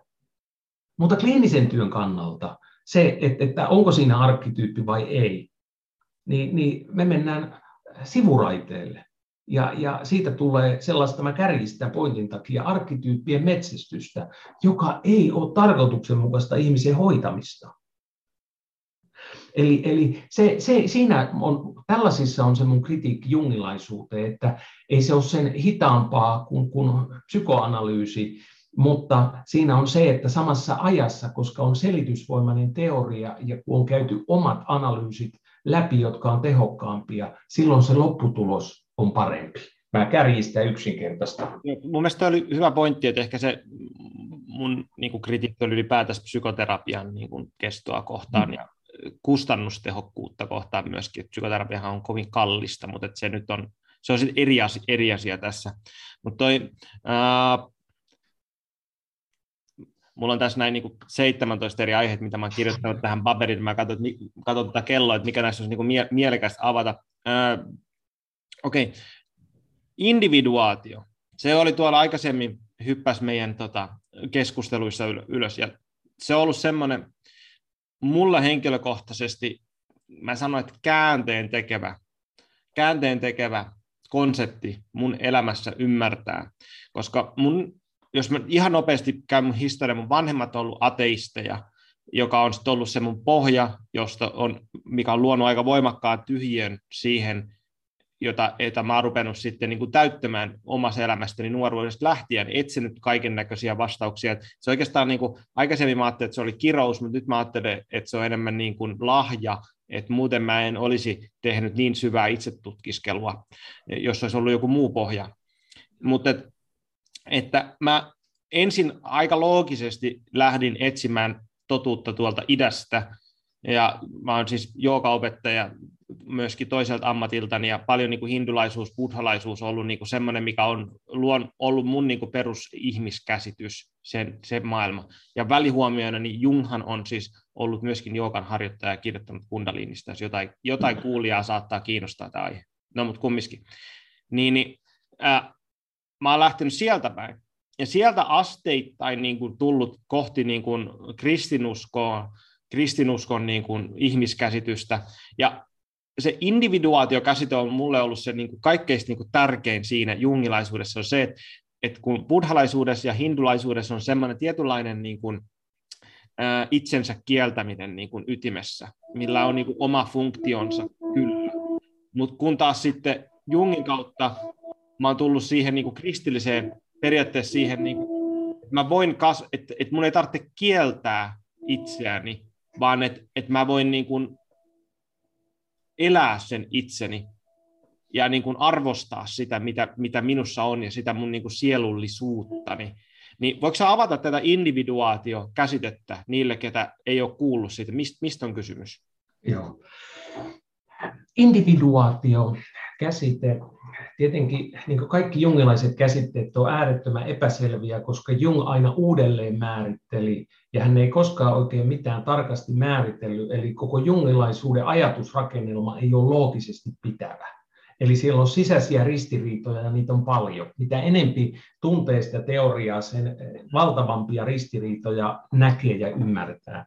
Mutta individuaatio ajatus, että ihminen tulee niin kuin aidommaksi itsekseen. Ja siihen liittyy juuri se ymmärrys ekosta, siis nyt jungilainen ekokäsite on eri kuin muualla. Eko on tietoisuuden keskus. Ja, ja self on, on alitajunnan keskus, toisaalta se on koko totaali-ihmisen keskus, ja toisaalta self on lopputulema ekon muutoksesta, jossa uusi yhteys alitajunnan, anteeksi, tiedostamattoman tai, ja tietoisuuden välillä tulee. Eli, eli jungilaisessa, että, että individuaatia käsitettä voi avata selkeämmin jo ymmärrettävä, jungilaisuus on, on vastakohtien psykologiaa. Ajatus on se, että on, on aina niin kuin polaariset vastakohdat, maskuliinisuus, feminiinisyys, plus miinus, tietoisuus, tiedostamato, ja niiden välinen jännite luo energia, ja niiden välinen vuorovaikutus muuttaa ihmistä. Ja Jungille individuaatio oli sitä, että ihminen tulee itsekseen, löytää, vapautuu projektioista, vapautuu sellaisesta, mikä ei ole aitoa häntä.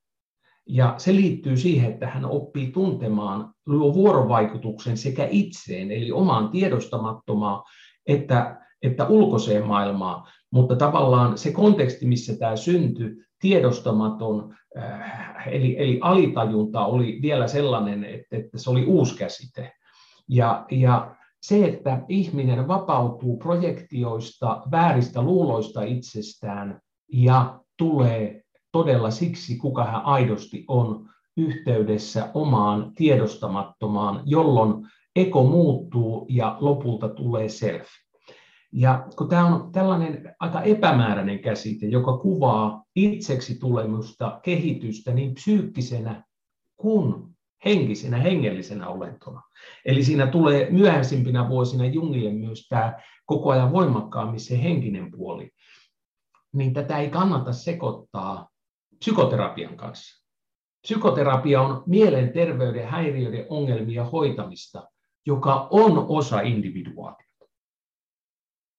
Mutta individuaatio on isompi, laajempi, koko elämän mittainen tehtävä. Toisaalta Jung itse sanoi, että hänen oma individuaatioprosessi oli valmis, kun, kun hänen vaimo kuoli, hän suri ja sitten hän sinne Pollingeniin rakensi sen viimeiset rakennukset, niin hän toisaalta sanoi, että hän oli valmis, hänen individuaatio on ohi, hän on se, kuka hän on. Toisaalta myöhemmin on käsitteitä, että individuaatio ei koskaan lopu. Eli, eli tässäkin se, että Jung sanoo, toteaa ristiriitaisia asioita, toisaalta hän sanoo, että se on koko loppuelämä. Toisaalta hän totesi, että mä olen saavuttanut individuaation päätepisteen.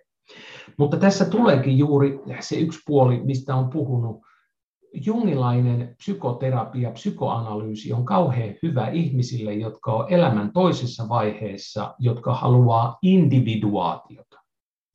Mutta jos sulla on mielenterveyden ongelmia, varsinkin elämän ensimmäisellä puoliskolla, niin silloin mä suosittelen enempi psykodynaamista, psykoanalyyttistä psykoterapiaa. Mutta jos olet perusterve ja haluat individuaatiota, sitten jungilainen analyysi. Eli äh, saatko kiinni, niin kuin ajattelen sun kautta kuulijoita, että, että, että tämä ero tulee esiin tässä? Mä saan kiinni, mutta kuulijoista en voi luvata. tämä Jungin niin kuin, avaaminen, että Jung on äärettömän kompleksi ajattelija, et sitten sen takia pahoittelut kuulijalle, että jos nää, me ei avata näitä tarpeeksi, mutta et, et me täytyisi käyttää sata tuntia niihin niin, niin kuin käsitteiden avaamiseen. Jo, mutta toivottavasti tässä saa jotain niin kuin irti. Ja tota, individuaatiosta, jos mä jatkan siitä vielä, tiedostamaton individuaatio versus tietoinen individuaatio. Niin, jos me tehdään niitä kaksi erot, erottelu, eli ää, sä puhuit siitä, että koko elämän niin kuin, kasvusta, ja kaikkihan me niin kuin, kasvetaan aikuiseksi, meillä on normaalit niin kuin, elämän transitiot, me ehkä äh, tullaan teini-ikään, seksuaalisuus herää, me löydetään partneri, me löydetään työ, jos tapahtuu aina niin kuin, enemmän ja vähemmän kasvua, sitten kun me vaihdetaan rooleja, joka on niin kuin, tiedostamaton individuaatio, me kasvetaan enemmän itseksemme. Mutta sitten mitä mä ymmärrän, niin Jung puhuu siitä, että nimenomaan, että meillä on niin tietoinen individuaatio. Niin voiko sä tehdä sen erottelun näiden kahden välille? Joo, kauhean hyvä, kun otat tämän esille. Eli Jungin mukaan individuaatio on osa ihmisen olemusta. Eli, eli Jungihan toi teleologian, eli, eli ihmisen psyyke, ihmisen elämä on päämäärähakunen, eli ei vaan random. Ja tähän päämäärähakuisuuteen kuuluu psyykkeen individuaatioprosessi. Ja, ja se menee juuri tämä tiedostamaton niin kuin kuvaat, että jos ihmisillä on hyvät tai optimaaliset olosuhteet, niin ihminen pikkuhiljaa kasvaa, kehittyy, eli individuoituu.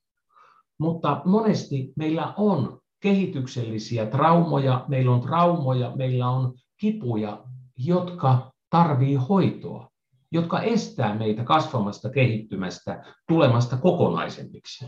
Eli, eli eh, monesti ja, ja toivottavassa tapauksessa, että, että meidän elämäarvot, vaikkapa miehinä on, on aikuisena, 50 6 tai 70 erikö teini-iässä. Et, et elämässä on muutakin kuin keskikalja ja jääkiekko. Mä nyt heitän tällaisen. Mutta valitettavasti sinäkin varmaan tiedät ihmisiä, jotka on 6- tai 70 jotka ovat vielä niin teinipojan tasolla.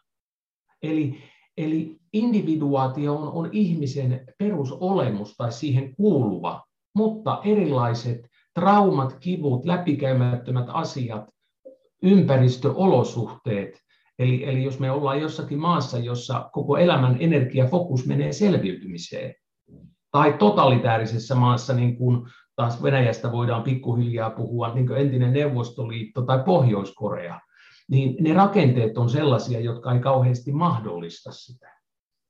Mutta sitten tietoinen individuaatio on juuri sitä, että ihminen ymmärtää, näkee tämä. Ja siinä mikä tahansa psykoterapia auttaa. Ja tietenkin mitä enempi ymmärretään ihmistä, eli siksi psykoanalyyttinen tai jungilainen tai yleensä laajemmin syvyyspsykologiset, niin, niin se ikään kuin auttaa siinä individuaatioprosessissa ja unet ja kaikki alitajuinen symbolinen materiaali, jolloin me luodaan yhteyttä alitajuntaa, auttaa. Ja, ja siksi juuri niin kuin Jungin kohdalla ja kokemus on osoittanut erilaiset unet, symbolit, maalaaminen, piirtäminen, mutta tiedostamattomasta tai kollektiivisesta tiedostamattomasta nouseva materiaali, unet, visiot, näyt on äärettömän keskeisiä ja auttaa luomaan yhteyttä tiedostamattomaan, eli nopeuttaa individuaatioprosessia.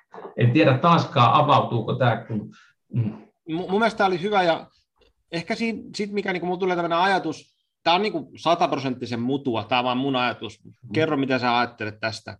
Kun tosta, sä aikaisemmin sä mainitsit siitä, että Jung löysi alkemiasta individuaatioprosessin, mitä hän ei nähnyt asiakkaillaan. Mä oon käynyt tosi monta kertaa tämmöisen keskustelun eri ihmisten kanssa aiheesta, että jossa niin kun, olen kokenut, että aika moni mun ystävistä, tutuista ajattelee sillä tavalla, että, me pro, että menneisyydessä on ollut joskus aika, jolloin asiat on ollut hyvin. Että on, meillä on ollut kulttuureita, jossain me ollaan edetty harmoniassa luonnon kanssa ja meillä on tuettu individuaatioprosessia ja kaikki on ollut kivasti ja leijonat on ollut meidän kavereita tällä kärjistäen, mikä mun mielestä on niin kuin tämmöinen niin kuin projisio johonkin menneisyyteen, mikä ei vaan niin kuin ole faktuaalisesti totta. Ja mun ajatus siitä on, mitä mä oon niin kuin kokenut ja ymmärtänyt, että, että individuaatio, tietoinen individuaatio on uusi ilmiö. Että se on niin kuin tietynlainen niin kuin ihmisen psyykeen evoluution niin kuin tuotos. Et, et kun me puhutaan, että meillä on ollut aina näitä mystikkoja mestareita meidän niin kuin historiassa, niin ne on ollut tosi, tosi, tosi harvinaisia olentoja, jolla niin kuin jostain syystä tai toisesta on jonkunnäköinen individuaatioprosessi mennyt vähän pidemmälle kuin sen ajan kulttuuri. kulttuuri. Ja nyt ekaa kertaa niin kuin ihmisyyden historiassa meillä on niin kuin, alkaa syntyä tiet, enemmän ihmisiä, joilla on niin kuin, tietoisesti mahdollisuus individuaatioon. Et se on niinku semmoinen, että se on ollut siellä niinku alkemiassa, symboleissa, se on ollut siellä kulttuurin niinku näyissä, lauluissa, kuvissa, se, niinku se potentiaaliseen individuaatioon, mutta sitä ei ole oikeasti kauheasti tapahtunut kuin muuta ihan harvoilla yksilöillä, mutta nyt sitten se on semmoinen, että, että se on niinku tietoisuuden evoluution aallonharja. Tämmöinen mutu mulla tulee asiasta. Mitä kuulostaa sun mielestä? Sillä tavalla suurissa linjoissa taas samaa mieltä, jos koita avata, miten mä näen. Tässä juuri tulee ne olosuhteet. Että jos ajatellaan, että mitenkä esimerkiksi Suomessa tai Pohjoismaissa, mikä on elämänlaatu ja, ja kaikki terveydenhuolto ja muut, eihän kukaan kuningas elänyt yhtä hyvin tai keisari sata vuotta sitten. Niillä saattoi olla rikkauksia, mutta taas se elämän laatu, hygienia, terveydenhuolto, kaikki muu oli, oli jotain, mitä ei voi verrata siihen, mitä sinulla, minulla tai kenellä tahansa suomalaisella on annettuna. Eli, eli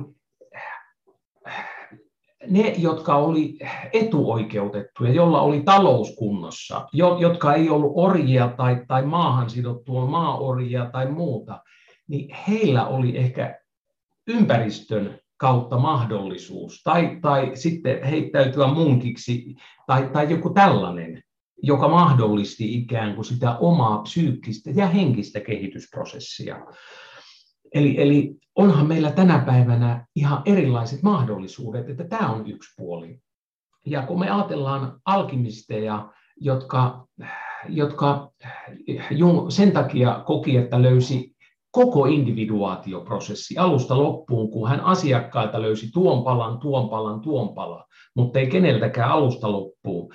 hän näki, että alkemiassa nämä alkemistit projisoi oman muutosprosessin siihen, mitä ne näki tapahtuvan niissä alkemisissa prosesseissa. Että jos olet yhtään lukenut, että, että kun lisäät punaista lohikäärmettä valkoiseen lohikäärmeeseen, sitten tulee tuska, mutta siitä seuraa ihana vapautus ja se luo eh, pojan.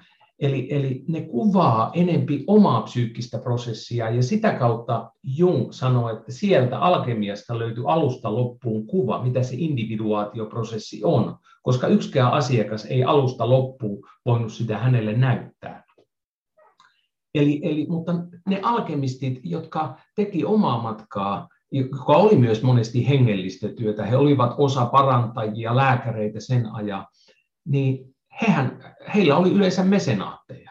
Joku rikas hallitsija, joka rahoitti sitä, tai he itse olivat jotain ruhtinassukua tai varakasta sukua, jolloin heillä oli vapaat kädet keskittyä tähän henkiseen ja, ja ikään kuin, toki he ei tainnut psyykkiseen, mutta henkiseen niin kuin prosessiin. Ja alkemistit on tärkeä, jotkut etsi ikään kuin pelkkää kullan muuttamista, mutta alkemistit itse puhuu myös, että, että, että on vulgaarinen kulta ja todellinen kulta. Että niistä teksteistäkin pystyy erottamaan, että monet heistä tietoisesti etsivät eivät kultakultaa, vulgaarista, vaan hengenkultaa, sitä sielun kehittymistä.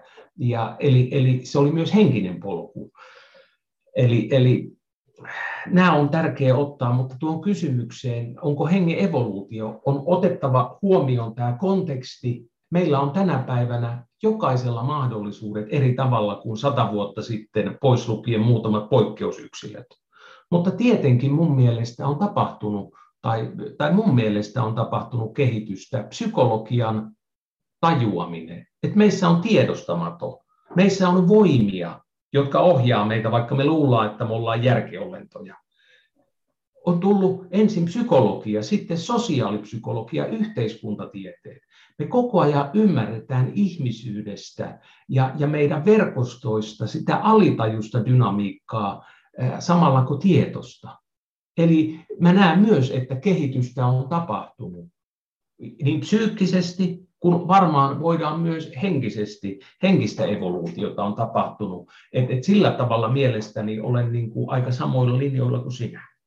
Voisiko siihen sitten niin ajatella sen sillä tavalla, niin kuin ihan, jos me mennään niin kuin tämmöiseen niin kuin yhteiskuntaan, yhteiskunta rakenne evoluution jatkeen ajatukseen, että, että kun meillä on niin kuin ihan vaan niin kuin tiede kehittynyt ja niin kuin resurssit lisääntynyt siihen, että me ollaan pystytty rakentamaan, tai siis mitä pystytty rakentamaan, on rakentunut ö, yhteiskuntia, jos me ollaan enemmän turvassa, meillä on ruokaa, meillä on lämpöä, meillä on semisti toimivat sosiaaliset suhteet, niin tämä, niin kuin tämä kehitys on vienyt meitä siihen pisteeseen, jolloin pisteeseen, jossa psyykkinen evoluutio on mahdollista käynnistää, koska aikaisemmin se energia on mennyt vaan siihen niin, kuin, niin sanotusti tämmöisen juuren ylläpitämiseen. Et se ei ole niin kuin se, en tiedä, onko se sitten kuinka tietoista, mutta se on vaan niin kuin tämän ajan henki, että meillä on nyt mahdollisuus siihen. Ja toivotaan, että se jatkuu, toivotaan, että se jatkuu näin. Joo, kyllä siis niin kuin itse näkisin isossa mittakaavassa samoin, että, että, että jos, jos joka päivä on taistelua, että, että saan itselleni leivän ja, ja mielellään myös perheelle, tai pakenen kidutusta tai, tai elän totalitäärisessä valtiossa, niin, niin elämä on selviytymistä. Et, et, että sillä tavalla, no et, et ihan mennään Maslowin tarvehierarkia, joka nyt on todistettu, että ei se nyt ihan sillä tavalla, tai konsensus, että ei se sillä tavalla mene, mutta siinä se ydin, että, että tietyt perusjutut on saatava, että me voidaan ikään kuin löytää tai on tilaa enempi merkitykselle. Ja kuitenkin on tärkeää sanoa, että, että eh, mitä on ymmärretty antropologiassa, kun on tutkittu luonnonkansoja ja muita kansoja, siis niin länsimaiden ulkopuolelta, kuitenkin se elämän merkitys ja tarkoitus, sen uskonnon, riitin, samaanin kautta on tärkeä. Että kyllä se, se niin kuin, että, että me emme ole, vaikka me ollaan minkälaisessa paikassa, niin se elämän tarkoitus ja merkitys ja se kysymys on ihmisyydessä. Ja, ja se on myös monesti kipinä, joka, joka antaa meille toivo ja toisaalta selittää kärsimystä. Että tässä jos rönsyän, kun uskontotiedettä myös opiskellut, niin monissa teorioissa lähdetään, että uskonnon merkitys on selittää kuolemaa. Jotkut teoriat näkee, että uskonnon syvempi merkitys on selittää kärsimystä.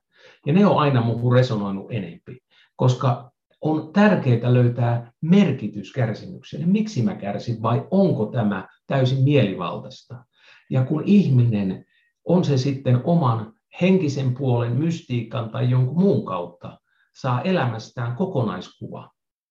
Ja kärsimyksellekin tulee merkitys. Se muuttaa näkökulmaa, tuo ymmärrystä ja auttaa myös monesti hoitoprosessista. Mutta on tärkeää muistaa, että kaikki on yksilöitä, niin kuin joudun niin kuin kärjistää yleistämään hirveästi. Mutta että, että, että se ihan niin kuin puhuttiin eksistoimisesta tai Heideggerin niin kuin sain oleminen. Että, että me emme ole edes keskitysleirillä tai totalitaarisessa valtiossa vain mekaaninen kone. Sehän on epäinhimillistä, mitä ihmisille tehdään, ja jotkut uppoaa siihen. Mutta aina on se elävä, eksistoiva henki, joka etsii merkitystä, tarkoitusta, aitoa kohtaamista. No mä voisin ottaa tuosta niin pienen hyppäyksen yhteen aikaisempaa juttu liittyen joskin tähän. jos me otetaan semmoinen niin luterilais, luterilaisuus tähän mukaan ja tähän niin tämä individuaatioprosessi ja henkisyys, ja tämä on tämmöinen, mikä mulle henkilökohtaisesti tökkää luterilaisuudessa tosi kovaa, miksi mä en myöskään en niin välitä kauheasti olla mukana heidän jutuissaan, koska se tökkää vaan tosi kovaa. Ja se on niin kuin tämän niin kuin mystiikan ja uskonnon niin kuin välinen kuilu. Ja sä, sä puhuit siitä, että, että sä oot löytänyt jonkun oman tavan olla yhteydessä transcendenttiin, ja se ei niin kuin, se dogma, minkä luterilaisuus tarjoaa, niin ei, se ei mahdu niin kuin samaan paikkaan sun sisälläsi. Ja mulle tulee just, se, mulla on kanssa itsellä se sama siinä sitten, että et, et, et, niin kuin, en tiedä, onko tämä sitten vain luterilaisuudesta vai kristiuskosta se, että et, et päädytään pisteeseen, että meillä on, että sä oot hyvä sellaisena kuin sinä olet, niin kuin Jumalan edessä. Mikä mä sillä että okei, kyllä, se resonoi mussa.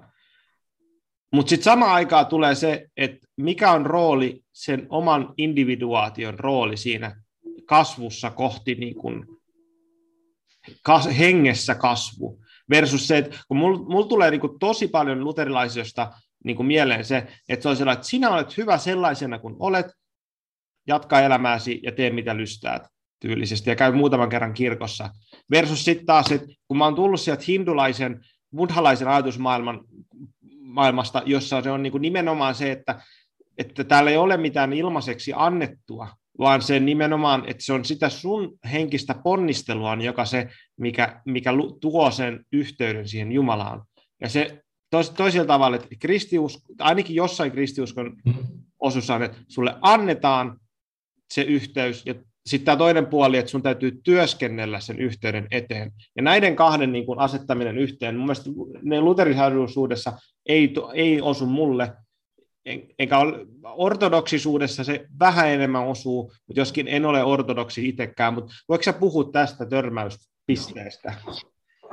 Eli kun jokainen uskonto syntyy tietyssä ajassa, paikassa, kulttuurissa, ja niiden tarkoitus on se on ihmisen yritystä selittää elämän maailman kokonaisuus.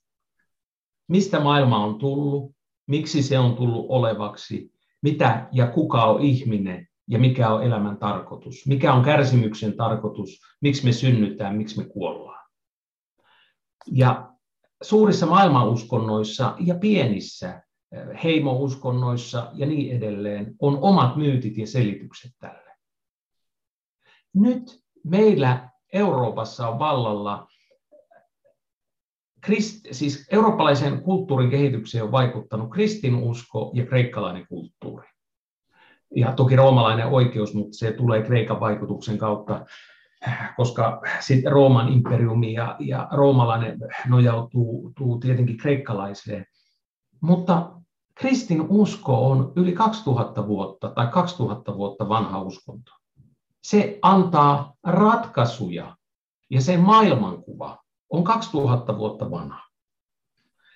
Ja joskus ihan silloin joku, olin pappi, kun jos olet nähnyt nuoria jakamassa traktaatteja tai jotain tällaisia Jeesus-postereita seinällä, että Jeesus on, on vastaus tai Jeesus on ratkaisu. Mä olen monesti kysynyt, että mikä oli kysymys. Ei tämän päivän länsimaalaiselle ihmiselle niin kuin hänen eksistentiaalisessa kriisissä, loppuun palamisessa, tarkoituksettomuudessa, vieraantuneisuudessa, ahdistuksessa, masennuksessa. Ratkaisu on, että saat syntis anteeksi. Hieno homma, mutta mitä mä sillä teen? Miten se muuttaa mun ahdinkoa? Miten se muuttaa mun elämää? Eli ymmärtää, mitä uskonnot on, mistä ne ovat tulleet ja miksi. Ja näkee, että tämä 2000 vuotta vanha uskonto niin mä kysyn, miten se voiskaan antaa meille välineitä. Mutta että, tämä on mun näkemys, ja, ja nyt idän ja lännen kirkko, niillä on erilainen ihmiskuva, ja se on tärkeä. Nimittäin idän kirkko, josta puhut, että vähän lähempänä, siellä ajatus syntiin lankeamisesta ei, ei ollut niin voimakas kuin, kuin, kuin läntisessä kirkossa, eli katolinainen ja, ja protestanttiset kirkot jossa on tapahtunut syntiin lankeaminen. Jotenkin Jumalan ja ihmisen välille on tullut juopa. Ja, ja me olemme totaalisen pahoja, jotka tarvitaan anteeksi vapautus. Kun idän kirkossa, ja anteeksi kaikille tarkoille teologeille, me joudun yleistää yksinkertaistamaan, jos joku sellainen sattuu kuuntelemaan, niin idän kirkossa se on enemminkin, että se Jumalan kuva meissä, vähän niin kuin peili meni säröille Eli, eli ei ole syvää juopaa, mutta se imago Dei, Jumalan kuva meissä, se on niin peili, joka on säröillä. Et sitä vähän niin paikkaillaan, korjataan.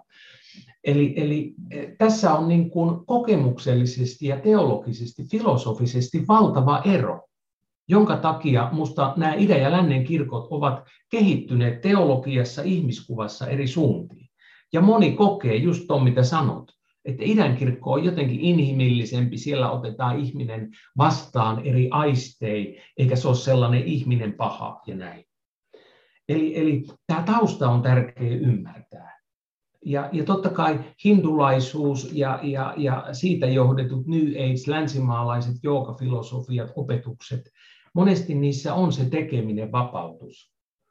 Mutta että itse ajattelen, että juuri ehkä jungilaisittain osittain, että meidän kivut, läpikäymättömät asiat, kun me saadaan niihin hoitoa, se meidän aitominuus voi kasvaa, kehittyä ja, ja ikään kuin niiden kipujen ei tarvi määrittää, kuka mä olen, ja vaan mä voin koko ajan kokea sen, että mä olen tällaisena hyvä, rakastettu, mutta että, että se ei ole mun mielestä kumpaakaan, mitä kuvasit, että, että Jumala antaa anteeksi, ei tarvitse tehdä mitään, tai sitten, että, että pitää itse kamppailla, vaan yleensä ihmiset tulee terapiaan, kun heidän on pakko.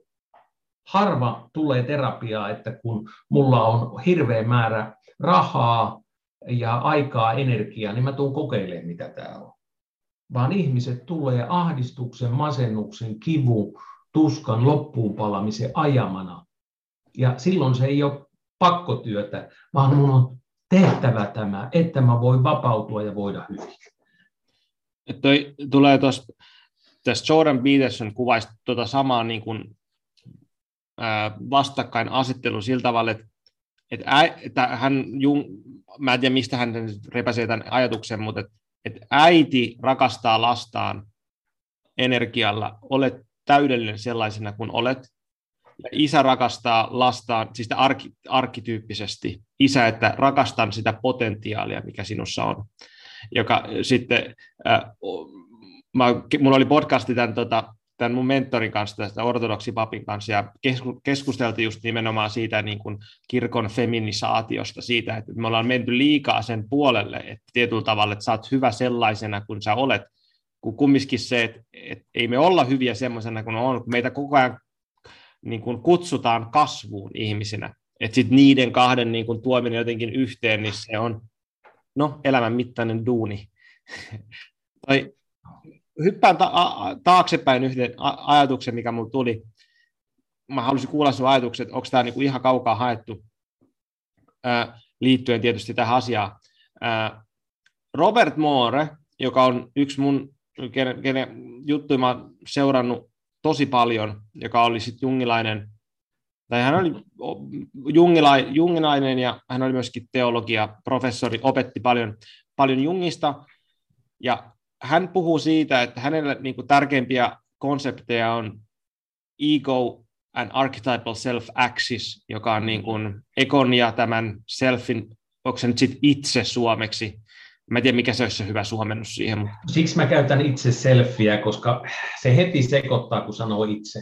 Joo, no mutta näiden kahden niin kuin välinen akseli, Kyllä. ja se just mistä sä niin kuin mainitsit siitä Jungin mitä hän sanoi ristiriitaisuuksia, niin että et yksi, et miten Moore kuvaa sen niin, että se koko pointti on luoda se akseli sen minä-kokemuksen ja potentiaalin välillä, sen tietynlaisen jumalkuvan, että mitä minä voin olla välillä, mutta me ei ikinä saavuteta sitä väliä. Et se on niinku se periaatteessa niinku tämä kertonut ikaruksesta, jos me mennään liian lähelle sitä aurinkoa, niin me sulataan että meidän niin kuin egon suhde selfiin on sama suhde kuin maapallon suhde aurinkoon. Että me niin kuin pyöritään siinä ympärillä koko ajan. Me ei ikinä voida mennä siihen liian lähelle, koska sitten me palataan kärryille, äh, kar, karrelle, vaan meillä on aina se suhde siinä, että se, että se on niin kuin se, että se, meillä on aina etäisyys siihen potentiaaliin. Potentiaali on aina horisontissa. Miltä tämä kuulostaa sun korviisi? Joo, ja Roger Moore on tuttu, hän on paljon nimenomaan maskuliinisuuden psykologiaa ja arkkityyppejä tutkinut. Ja tämä ego self-axis, sehän tulee Edingeriltä, amerikkalainen Jungin oppilas, ja, ja loi, oli hyvin arvostettu Amerikassa, toki Euroopassa, mutta enempi siihen aikaan, kun, kun ei ollut internettiä ja muuta, niin olivat paikallisia niin hän nimenomaan tutkija kehitti tätä. Ja tähän juuri aiemmin viittasinkin, eli se jungilainen käsitys ekosta on se, että se on meidän tietoisuuden keskus. Ja, ja self yhtenä määritelminä on koko olemuksen, eli, eli niin tietoisuuden tiedostamattoman keskus. Mutta juuri se, että tämä syvempi puoli meissä, joka on Jumalan kuva ja toisaalta myös Jumala meissä, tässäkin Jung oli hyvin epämääräinen, ja mitä myöhemmäksi mennään hänen elämään, niin se enempi hän meni tähän mystiseen puoleen, henkiseen puoleen. Niin sitä kautta, kun tulee se toimiva yhteys tietoisuuden ja tiedostamattoman välille, se on juuri se, se ikään kuin hissiliike tai axis, ekon ja selfin välillä. Ja lopputuloksena on jälleen kerran self. Eli, eli, eli ikään kuin self on vähän, voi sanoa, niin kuin aurinko. Me emme ihmisinä koskaan voi yhden näkemyksen kautta sitä saavuttaa, mutta tulee pienempi self, joka on fuusio ikään kuin siitä selfistä ja ekosta, joka on vähän niin kuin uusi minuus. Ja toisaalta toinen puoli, niin kuin aiemmin sanoin, Jung oli sitä mieltä, että hän saavutti individuaatio ja, ja, ja hänestä tuli self. Ja ja nyt tämä, kukas kriittisesti Jungista on, on kirjoittanut, joka sai kaikki jungilaiset lähes kaikki varpailleen, mutta hän kertoo Jungin kokemuksesta, kun hänestä tuli Mitra Jumala. Tämä leijonapäinen Jumala Mitra. Ja, ja monesti on ajateltu, että se oli se Jungin eh, kokemus individuaation lopusta. Hänestä tuli Jumala-ihminen. Eli, eli eko ja self sulautu siinä määrin, kun pysty uudeksi selfiksi, eli ekon tilalle. Mutta että tässäkin on tärkeää muistaa, Jung ja jungilaisuus on täynnä sisäisiä ristiriitoja. vähän niin kuin toiset jungilaiset sanoo, että varjon voi kokonaan läpityöstää ja, ja ikään kuin integroida. Ja toiset sanoo, että se on täysin mahdotonta, että jos sä laitat jonkun lieki, niin, niin ainahan se luo varjo, vaikka sä jonkun osa integroit, niin koko ajan on. Ja tämä on tärkeää muistaa, kun me puhutaan jungista, jungilaisuudesta. Eli, eli, eli nämä termit on enempi allekorisia. Että jos sä rupeat määrittelemään niitä tarkasti, niin silloin mennään metsään. Ja Marie-Louise von Franz, joka oli Jungin yksi keskeisiä oppilaita, kirjoittaa kirjassa uh, Evil and the Shadow, uh, vai mikä se onkaan, siitä, että kun hän, hän opetti ja, ja siinä oli innokkaita opiskelijoita ja ne väitteli, mitä tarkoittaa varjo käsitteenä, niin Jung kulki ohi ja, ja vähän niin kuin tiuskas, että ei varjo ole tuo ja tuo, varjo on koko tiedostamaton. Eli, eli Jung itse käytti niin selfiä, animaa, animusta, äh, varjoa, sitä käsitettä eri tavoilla, määritteli eri tavalla. Ja kun tämän muistaa ja ymmärtää, että se ei ole looginen rakennelma, niin on paljon helpompi elää jungilaisuuden kanssa ja ymmärtää, että no okei, se on vähän niin kuin tonne päin. Mutta monella jungilaisella, kun ne rupeaa tekemään ikään kuin koherenttia rakennelmaa, se on mahdotonta. Niin kuin esimerkiksi Mary Stein kauniisti sanoo, että ei siitä nyt ihan koherenttia rakennelmaa tule. Se on kaunis tapa sanoa, että tämä on tosi ristiriitainen sisäisesti. Mielestäni Peterson kuvasi sitä sillä tavalla, että, se, että, että niin kuin hän näki, että Jungin ajattelu on semmoista, että, että Jungilla on joku ajatus, ja sitten sanotaan, että se on vaikka nyt, jos otetaan esimerkkinä vaikka, että, että se on pallo, tai no okei, okay, pallo, ehkä vaikka kasvi, niin se, hän kiertää sitä ympäri ja analysoi sitä eri kohdista, ja se info on niin kuin sit sillä tavalla, että se ei ole niin kuin sillä, että tämä on jotain, vaan että täältä tämä näyttää täältä, täältä nämä näyttää täältä, niin sitten sit tulee niin kuin samalla, että, että okei, sä et sano mitään siitä asiasta, vaan se on niin kuin tämä klassinen, tota, että miltä norsu näyttää viiden sokean ihmisen niin kuin, tota, katsomana, kun kaikki koskettaa eri kohtaa norsu, mutta et, et se Jungin ajatusmaailma on sitä, että se katsoo eri suunnista ja sitten, no, sä otat siitä, mitä sä otat, että No sillä tavalla tuo on kaunis tapa paeta ongelmaa, koska mun mielestä se ei ole noin. Kun sä katsot, kuinka Jungin ajattelu on kehittynyt, kuinka hän puhuu kompleksista tai ekosta, mm. niin se ei ole vain sitä, että, että katsottaisiin hän maalaisi eri puolia, mm. vaan hän kiistää ja muuttaa määritelmää. Mm. Eli, eli sillä tavalla siinä on asteero mutta että jungilaisilla on tällainen tendenssi aina, niin kuin, ei ole vieläkään ikään kuin tehnyt tiliä menneisyyden kanssa ja rehellisesti Jungin toimintaa, tekoja, varjopuolta käynyt läpi, vaan aina kaikki koitetaan vähän niin kuin selittää parhain päin. Ja tällainen on ampunut itseään jalkaa valitettavasti, koska on hirveän vaikea ottaa niin kenenkään kriittisesti ajattelevan jungilaisia vakavasti, koska tämä on vähän niin kuin herätyskristityt, jotka koittaa raamatun ristiriitoja selittää, että no joo, Juudas Iskariot hirtti itsensä, mutta sen jälkeen sillä maha repesi ja, ja kun on erilaisia legendoja, tarinoita, mitä tapahtuu, niin, niin tällaisilla koitetaan niin kuin, kun se, selittää Jungin ristiriitaisuuksia pois. Huomaan, että katselet kelloa. Joo, mutta, joo mun täytyy mennä, mennä kohta, mutta toi, ehkä tuossa on niin kuin hyvä pointti se, että, että se on niin, niin inhimillinen tapa meillä et, et luoda niitä niin kuin ideaaleja muista ihmisistä. Just se, että, että niin Jung oli ihminen, mies niin kuin mekin, joka oli täynnä ristiriitoja, jonka varmasti käydessään omaa individuaatioprosessiaan niin jo tota, kävi kaikissa eri paikoissa ja osasta tuli hyvää informaatiota ja osa huonoa informaatiota. Et, et se on tärkeää muistaa, että Jungi ei ollut mikään Jumala, vaan hän oli mies, jolla, joka oli äärimmäisen, hän oli siis Nero, mä voin sanoa suoraan, että se on yksi nerokkaimmista ihmistä, mitä mä oon niin kuin kohdannut, mutta silti niin kuin keskeneräinen niin kuin kaikki me muutkin. Mulla olisi sata muuta asiaa, mitä mä voisin kysyä, mistä voitaisiin keskustella, mutta valitettavasti maailman tota, realiteetit ja kello, kello tikittää sillä tavalla, että mun täytyy mennä kohta töihin. Mutta hei, Juha, kiitos tosi paljon. Tämä on ollut tosi mielenkiintoista keskustelua. Ja mainittakoon se, mitä me ei puhuttu, niin Juhalta tulee ensi vuonna kirja ulos.